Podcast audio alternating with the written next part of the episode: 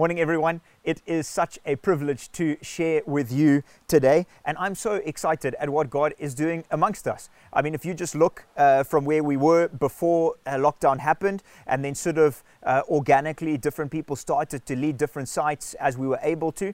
Now we're sitting at four sites, uh, meeting uh, right now as you are listening to this, and we've got a whole selection across Uh, the northern suburbs. We've got different age brackets. We've got uh, teens meeting. We've got kids uh, meeting.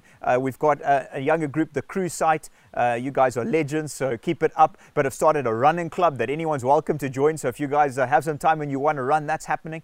But we're just thrilled to see what God's doing. And He's really the one that's taking on a momentum of its own. And it's just, it's such a privilege and it's such a joy to be part of it. So if you aren't, if you're sort of watching now from uh, at home on your couch or, or maybe just with your family, I just want to encourage you and just say uh, there's so many opportunities for us to connect face to face, to pray with each other, to encourage each other. So get along to one of the sites. It will be amazing to have you back in the mix. So we just rejoice at what the Lord's doing and we're expecting for more. We're just saying, Lord, what else do you want to do amongst us? Where else do you want a site launched? How else do you want to grow your kingdom through us as a church? And so if you're sort of feeling shy, I'm just not really, I don't really feel like I'm giving too much. I don't really feel like I'm doing too much. I want to say uh, there's opportunity. Get in touch with us and we will put you where your passion is um, so that you can get stuck into the kingdom through the local church.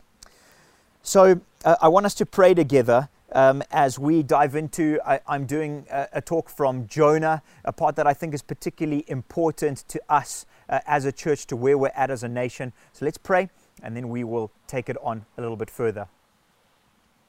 Holy Spirit, thank you that you are here amongst us. God, thank you that you are the King of Kings, that you are the Lord of Lords, that you reign supreme over every government, over every political party, uh, over every nation, over everything that's happening in our personal lives you reign supreme. Whether we submit to you and follow you or not, you still have rulership. And I pray that as we dive into uh, these, these verses in Jonah, I pray that you would challenge us to the core. I pray that you would awake us from our sleep if we're sleeping. I pray that you would give us your heart for the broken, your heart for uh, where we are, and that ultimately you would get the glory over these few minutes that we spend together. In your powerful name we pray. Amen. So I remember looking, uh, this is, I don't even know how many years ago now, at social media posts the moment news came out that President Mugabe, the ex president of Zimbabwe, had died. He had obviously uh, been ousted from, uh, from power. He uh, had then headed off for medical reasons to uh, Singapore. He was in his 90s, wasn't well at all, and en- ended up dying in Singapore. But I remember looking at social media posts and seeing people uh, post with sort of wine bottles and champagne and cracking them open and saying, Oh, I've waited for like 15, 20, 25 years to celebrate the death of this man. And others saying, uh, you know, um, making sort of funny memes and jokes uh, about, uh, um, about him and the afterlife and all those sorts of things. So I remember this vividly happening. But what did, what did life look like for him as he walked through the doors into eternity. I mean, is it possible? I'll ask this question Is it possible that in his final few weeks, maybe even that moment before he walked into eternity, is it possible that he gave his life to Christ? Now, we're never going to know that, right? We haven't heard any stories on it, but is it possible that in those moments he, he, he had an upbringing where he, he understood the gospel, he had an upbringing where he would have heard it? Is it possible that he pleaded and asked for forgiveness those moments before he died, and actually, right now, he's in the presence of the living God. It's possible. It is possible. It may seem unlikely, but it's possible. You see, no one is beyond the reach of God's love, no one is beyond his mercy and grace, not one. Now, you might be sitting reeling in your chair. You might be getting angry with me right now. You might be getting, it may be welling up anger of, of something that happened to you during his time of leadership, um, something that was taken from you, uh, something that happened to you, family members that were hurt. This might be happening as you are sitting. You might be getting angry at me. You might want to turn off what you're watching right now. I just want to say, hang on for a short little bit because you know what? Jonah, who we're going to look at now, felt identical to you might be to how you might be feeling. Jonah, the prophet, um, when he was asked to go and speak to the people of Nineveh, this is how he felt in what we're going to read, and God really was trying to get across something to him in that process. And I feel it's a challenge God has for each of us, including myself. So if, if um, you don't know the whole story of Jonah, and there may be people who don't know, basically God asked him to go and uh, share a message with people in Nineveh. These were Gentiles, anyone non-Jewish. They were warlike, they were nasty, they were known for torturing people. They were people you didn't want to go to. But God said, Hey, Jonah, I want you to go and speak to these people. Jonah said, mm, I'm going to go the other direction. So he heads off. God brings a storm. God brings a fish um, uh, to, to, to get him back on track to the life of purpose God's called him to. And he uh, ends up getting spat out. He now is um, at the place where he is now going to be obedient to what God has said. There's maybe been a heart change. We're not sure yet, but he is about to be obedient to what the Lord has said. So we pick up the story in Jonah chapter 3. Um, we pick it up. Let me just quickly get to it here. So we pick it up here. Um, the Lord has commanded the fish. It's vomited Jonah out onto dry land. He's probably kind of stinky. Uh, he's uh, pretty hungry. He might even be quite pale because he hasn't seen the sun for a little bit. But this is what happens. The word of the Lord came to Jonah a second time. Get up, go to the great city of Nineveh, and preach the message that I tell you. Jonah got up. He went to Nineveh according to the Lord's command. Isn't God so gracious with us? Jonah has gone the opposite direction. He has traveled absolutely opposite to God's way, and God continues to call him, to draw him, to bring a storm, to bring a fish, anything to get him back to the purpose that he has called him to. I want you to know that right now he has a plan and a purpose for your life. It's a plan and purpose that only you can fulfill that He created you in your mother's womb intricately to fulfill. And the only way that you're going to find that purpose and that joy of life is when you're following Him, when you're obedient to Him, no matter what it looks like. But if you've been running in the opposite direction, I want you to know that there's always a second chance. There's a third chance. There's a fourth chance. He's calling you, He is drawing you. And eventually, Jonah decides to go with God. Now, we don't know yet at this point in the story what his heart condition was like. So he obeyed God, but did he obey because he thought it was duty to obey, because he was obligated to, because he was scared that he might get hit with another storm or another fish? Well, he's now on land. So maybe taken out by a lion, but you wouldn't really fit in the in the line anyway. But you, maybe he's going, okay, I better now obey God and do what God's called me to out of fear. We're still not exactly sure. Maybe he's doing it because it's what you're supposed to do. If you're an upright person or someone who knows of God, you go to church, tick the box. Maybe you have a Bible in your house and occasionally open it, tick the box. Maybe you say grace uh, on a, uh, on a, at dinner or get kids to say grace because it's what you do. We don't know yet whether it's just a what you do for Jonah or whether he genuinely cared for the people. Friends, when it comes to faith in Christ, there is a huge difference between love and duty, between love and obligation, it's massive. God cares about our heart as we do the work rather than the work itself. You see, God didn't create the world out of duty. He didn't come and die on the cross for us out of duty. There was action, yes, but it was motivated by love. That was the motivator. He didn't send Jesus to pay the price for our sin because he had to, because he was obligated to, because he was supposed to. It's because he loves us. It's because He cares for us. And so love drives His actions, and He wants love to drive ours. He wanted love to drive Jonah's actions as he went to Nineveh. Let's pick up the rest of the story. Now, Nineveh was an extremely great city, a three day walk. This doesn't mean that it was a three day walk to Nineveh. It actually means it was a three day walk sort of around Nineveh and the surrounds because it was probably surrounding villages. So it was a long way to get around if he really was to get this message to everyone. Jonah set out on the first day of his walk in the city and proclaimed, In 40 days, Nineveh will be demolished. Then the people of Nineveh believed God. He didn't go on extra days, he did one day. The people of Nineveh believed God. They proclaimed a fast and dressed in sackcloth, from the greatest of them to the least. This is what people did in mourning put on sackcloth. This was them going, Oh my goodness, something terrible is about to happen or has happened, and we need to change. When the word reached the king of Nineveh, he got up from his throne, he took off his royal robe, he put on sackcloth and sat in ashes. Then he issued a decree in Nineveh by order of the king and his nobles, no person or animal. Take this, he wanted the animals to mourn. This oak was serious about the mourning, or the flock is to taste anything. So these animals didn't even get to eat. He was like, no ways. We are in mourning because what of the place we are under God, and the animals will also be mourning. They must not eat or drink water. Furthermore, both people and animals must be covered with sackcloth. I don't know how you got that sackcloth over all the animals. Would have been interesting. And everyone must call out earnestly to God. Each must turn from his evil ways and from his wrongdoing. Who knows? Like, I'm, I'm not exactly sure if God is actually going to save us from this calamity that's coming. But God may turn and relent. He may turn from his burning anger so that we will not perish. So, as Jonah speaks, the king feels the weight of God's, of, of God's wrath against sin.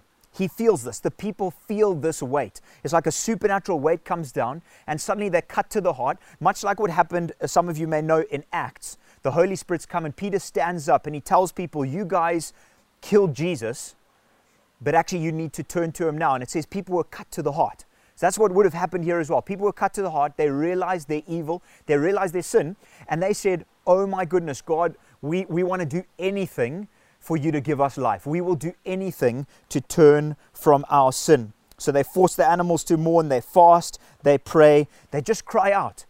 They are desperate for God to change his mind, to not crush them, and they plead with God for forgiveness. They realize they're wrong and they turn to him. Do you know that the people most often closest to giving their lives to Christ are those who appear furthest away? Just like the people in Nineveh, they appeared furthest away from God's grace, from His mercy, but often it's the people who you least expect who actually are closest to a transforming relationship with Christ. See, those living in Nineveh were running in the opposite direction to the Lord, but when they heard his message preached by Jonah, there was like this instant transformation. They wanted to get right. It's often people who have come to faith from living the most terrible lives murderers, those living uh, under addic- addiction, those caught up in prostitution. They are often the ones most passionate for him when He transforms them because they realize where they've come from. They realize the mess of their lives and the weight of their sin. And so when they understand His mercy and grace, they're the ones who become most passionate for Him. They understand this love that pursues them re- relentlessly, regardless of how they've lived, because they know how they've lived. They know the way in which they've lived, and so they understand grace all the more. And so they want to live boldly for this God who saved them. And so there's countless testimonies of people who have come to faith from the worst of environments, from doing the worst possible things, and they are sold out for Him for the rest of their lives. Why? Because they understand where they were and where they've come from. So this was their state.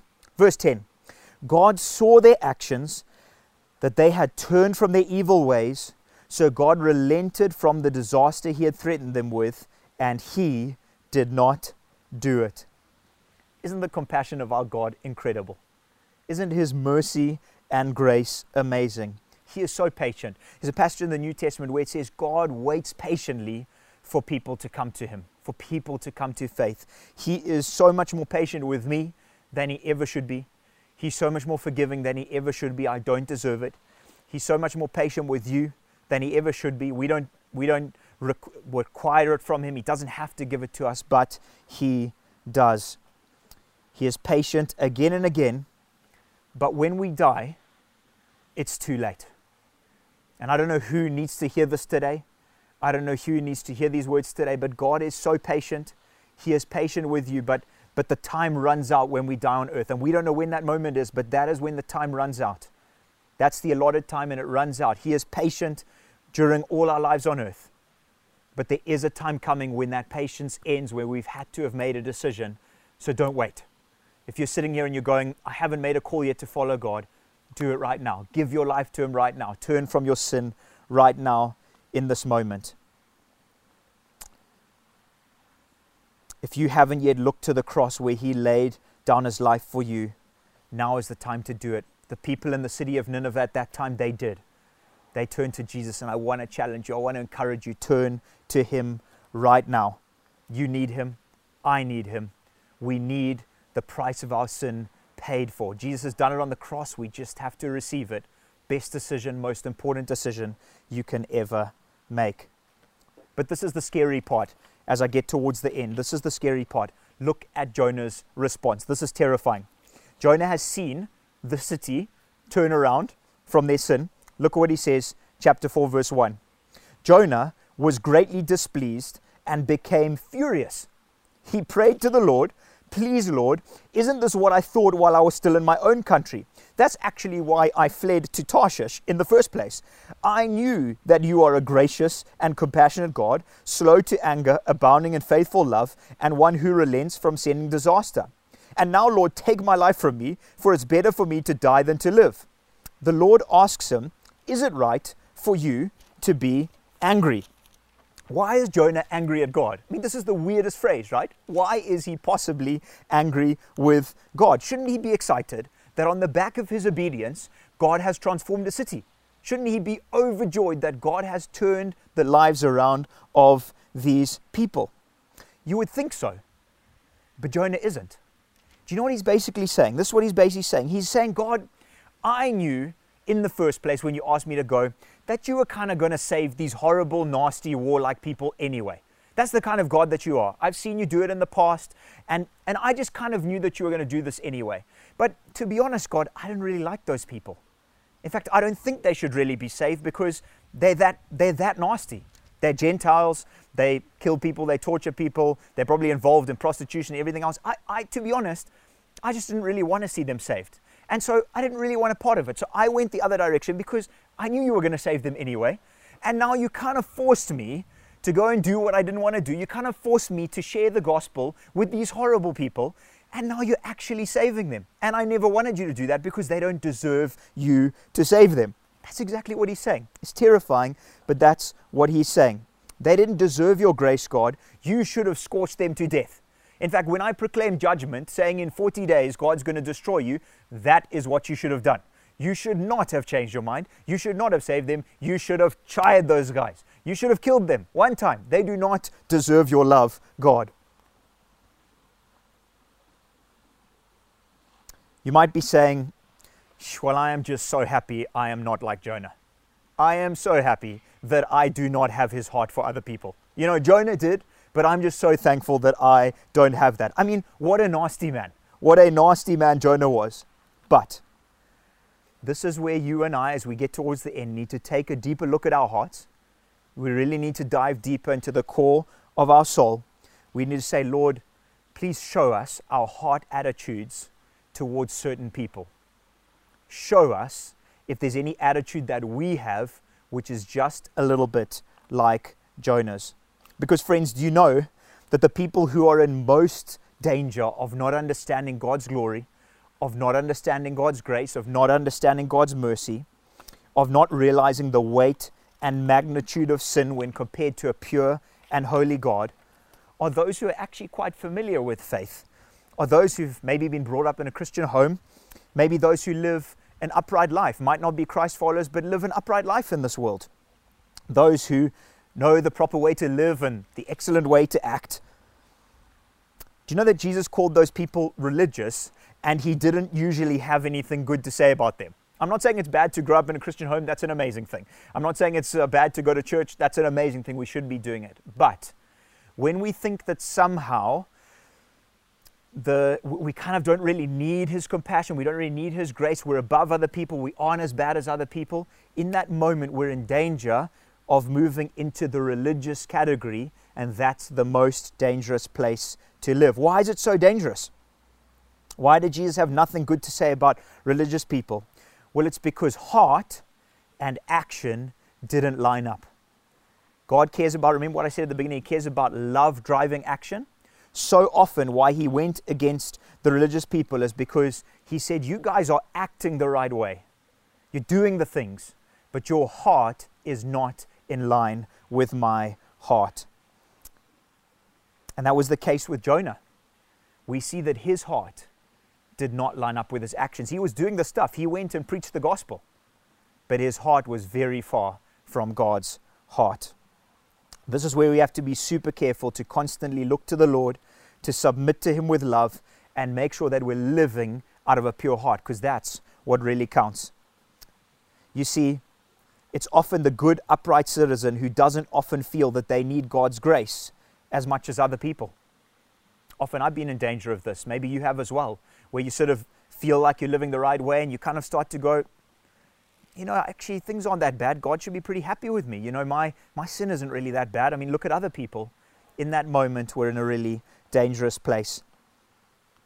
We might sort of go things like, in fact, it's, it's kind of a right to me. It's kind of a right to me that God's nice to me because of the type of person I am. I mean, God kind of owes me the good life. He kind of owes me it because I, I kind of do the right things for you, God.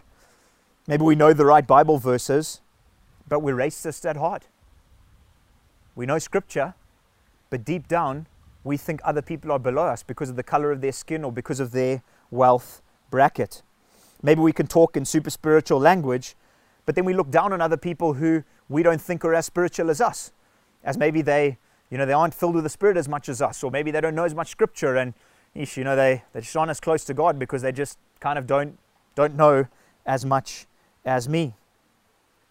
Maybe we love Jesus, but we kind of know that he most certainly wouldn't ask us to go and reach out to that people group like those people in Nineveh. I mean, you know, I love God and all, but there's no ways. Those people are a little bit below me, like Jonah thought.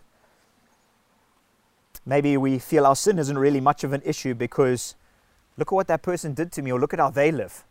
I mean, they should be concerned about where they're going one day, but you know, my sin's not that bad. I mean, I'm just throwing out some questions, but we need to really be challenged on this. Friends, that's a dangerous place to be living. My prayer is that you and I, anyone watching this now, would never lose the heartfelt gratitude and wonder at God's grace, His mercy, His compassion, what He did for us on the cross. Please don't brush this off as Jonah did. That's what Jonah did. He brushed off his standing with God. He brushed off how much God loved him and how much God had given him.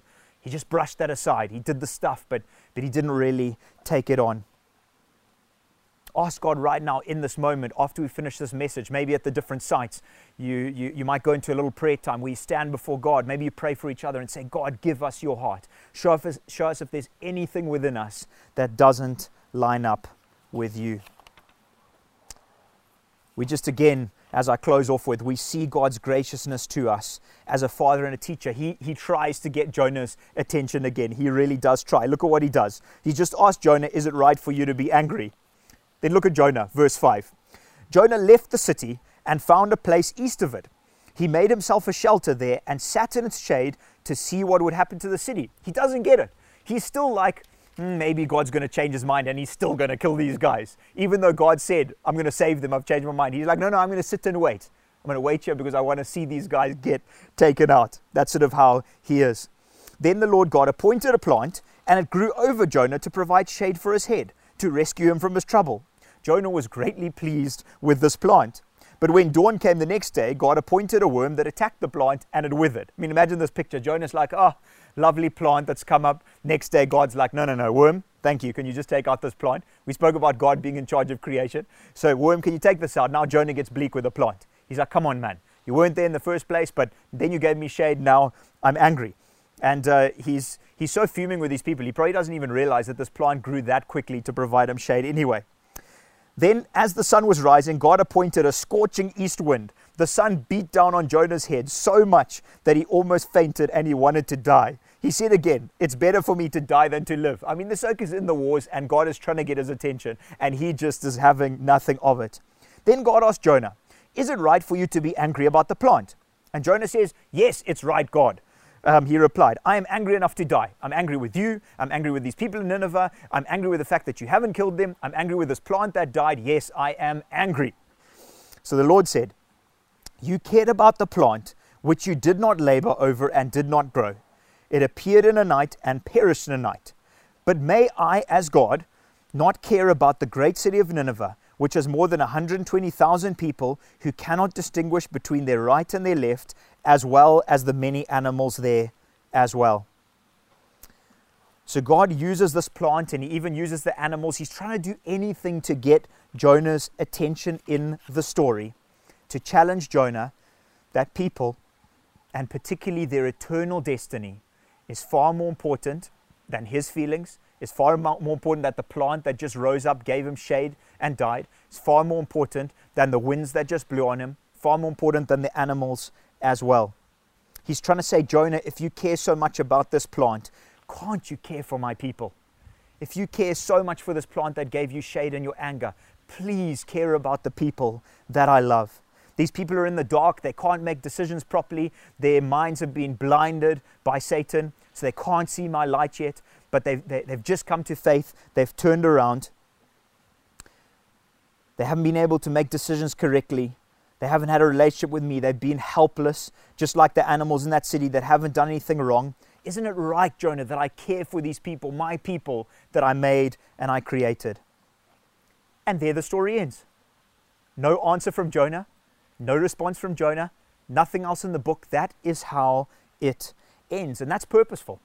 That's purposeful in the story because I think what God wants to say to us is so will you be like Jonah?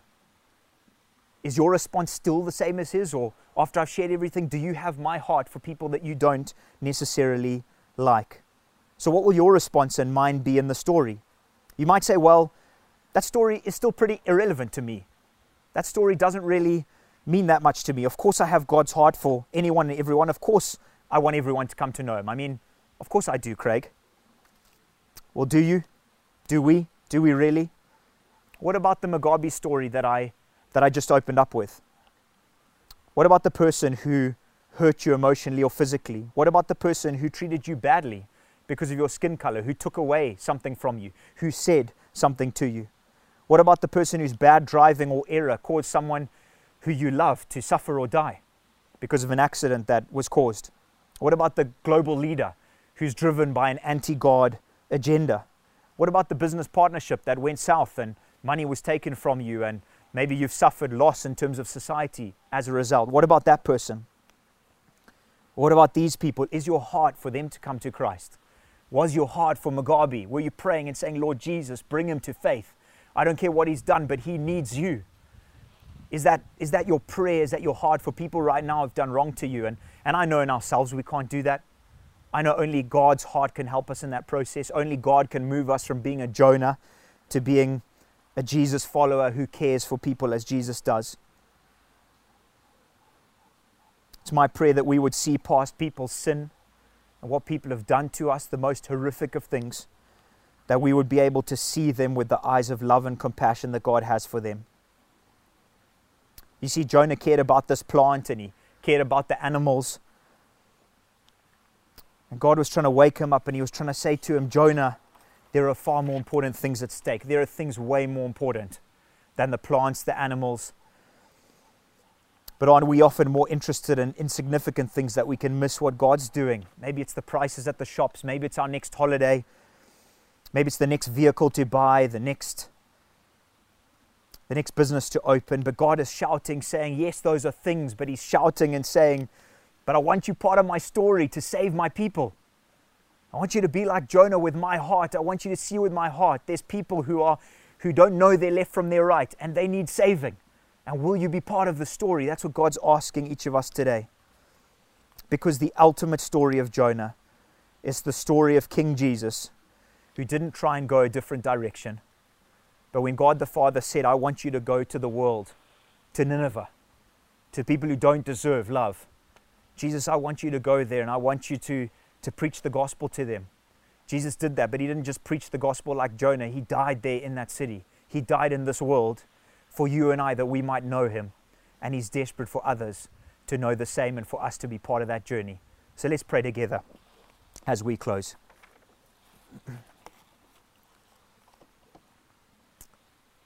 Heavenly Father, oh Lord Jesus, please break our heart for what breaks yours. Please break our heart for people equivalent to what Ninevites were to Jonah, people who we don't like, people who've hurt us, people who we don't think deserve your love and compassion. Father, may we pray for them, may we love them, may we be obedient to your voice, but not because we have to, but because our love for you is driving our actions. Father, may you give us your heart where you stepped into our world, where you came to this world, almost Nineveh in a sense. You died for our salvation. Father, I pray that we would be part of sharing your love, of sharing your truth the truth that can sometimes be painful, the truth that can sometimes be confronting, but we would share it with love that we might be many, see many people saved. God, as harvest, give us a heart for anyone and everyone. Give us your compassion, give us your mercy, give us your grace. Pray this in your powerful name. Amen. Amen. If you, as um, site leaders, want to head into groups, if you want to pray, if you want to pray together, if you want to stand before God and sing another song right now, you must do that. You must listen to Him. Don't, don't, don't leave uh, your, your, your meeting. Don't leave your couch. Don't leave the lounge. Don't leave the site without doing business with God, with letting Him speak to you. Um, I know that He will. And uh, there's, there's many of His in this city, in Harare and beyond, who he's, He wants to see come to faith. He's calling us as individuals, us as Harvest, to be a part of it. And I'm thrilled to see it happening, and I can't wait to see it happen more in the future. So be challenged, be encouraged, be inspired, and uh, we, we can't wait to see you at one of our sites soon. Thank you so much.